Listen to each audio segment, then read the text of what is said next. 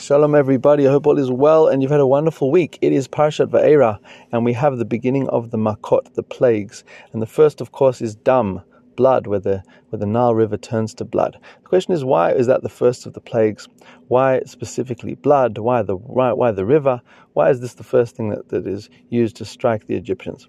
Now, firstly, it's important to note that the plagues are not just a punishment or some sort of a retribution to the Egyptians for all that they've done to the Jewish people over the years, but rather a lesson, a message, a message not just to the to, to the Egyptians, but to Am Yisrael, to the Jewish people.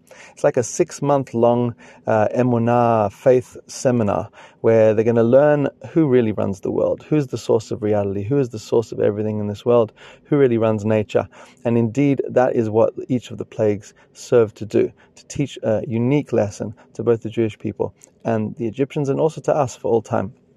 So, what maybe is the lesson that we can learn from the, the river turning to blood? It's pretty, pretty, you know, not such a nice image really. But what, what's it all about?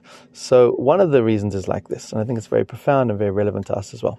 And that is that the, the unique difference between Israel and Egypt, as the Torah points out, is that Egypt is a place where it doesn't need rain.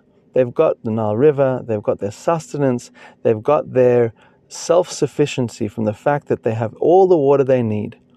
Israel, on the other hand, says the Torah, is a place where you have to be looking up to Hashem and asking for rain because that's the only way you're going to get your sustenance. You're not going to be able to produce and have food unless Hashem gives you rain and that's we feel that very much living in Israel. And we, we when, when there's no rain and the rain doesn't come on time, or when we hope for it to come, we, we add special tefillot to Ashmona Esrei. We we we davening for rain, and, and and we hoping and looking forward to when the rain will fall. When the rain falls, we see oh, such a blessing, such a bracha that um that that this is Hashem's clear message to us that He's bringing us sustenance. Egypt wasn't like that at all. And the, the, the danger, therefore, is that if you live in a society where you are, where you feel like you know you are completely self-sufficient, you're completely in control. So there's a certain arrogance that comes as a result. In fact, the way that the Torah um, refers to arrogance, it says that a person will say, "Kochi yadi." It's my strength and my hand that gave me all this success. When a person sees themselves as the source of all of everything they have. They are completely self sufficient. They don't need anything beyond them. They don't need to transcend to see uh, that, they, that they feel a dependence, any sense of dependence on God or anyone besides themselves. It's me, and all I need is me right? Like I did it my way. I don't know what that, that you know, but something like that. Everything is me.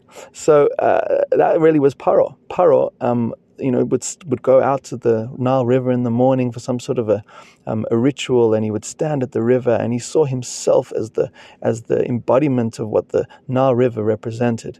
I am the king, I am the Lord, I am the God. He saw himself as a God, and he saw the Nile River as representing his strength, as Egypt does not need anyone but themselves.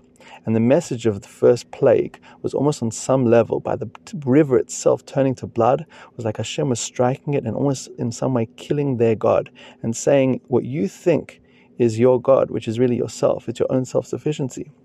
You have to let go of that and realize that actually, no, Hashem runs the world. Hashem is the source of reality. And when we have that humility to recognize that there's something beyond us, it's not just uh, uh, me and my success and my talents and my this that got me where I'm at, but actually, I couldn't have even lifted a finger. I couldn't have had one heartbeat. I couldn't have breathed one breath if it wasn't for Hashem giving me constant life force. So then we, with that humility, we open us ourselves up to have Hashem in our life. And really, while Hashem, while Hashem is giving Am Yisrael and the Mitzrim this six month uh, lesson in uh, in who really runs the world. Um, slowly but surely, as the plagues progress, both the Mitzrim and the Jewish people get the message. And then they're left, then they're ready to leave Egypt. They're ready to leave that culture behind and enter into a new world, into the desert, where they're going to have Hashem is going to provide them with the man, with the bread, and Hashem is going to provide them with water, and Hashem is going to provide them with provide them with everything they need. It's a slow lesson in I'm not self-sufficient, but rather I need something beyond me in order to be able to subsist.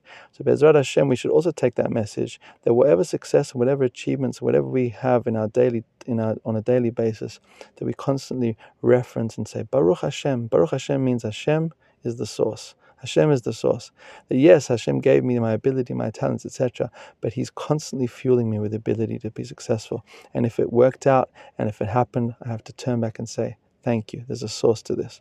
Have a beautiful, beautiful Shabbos.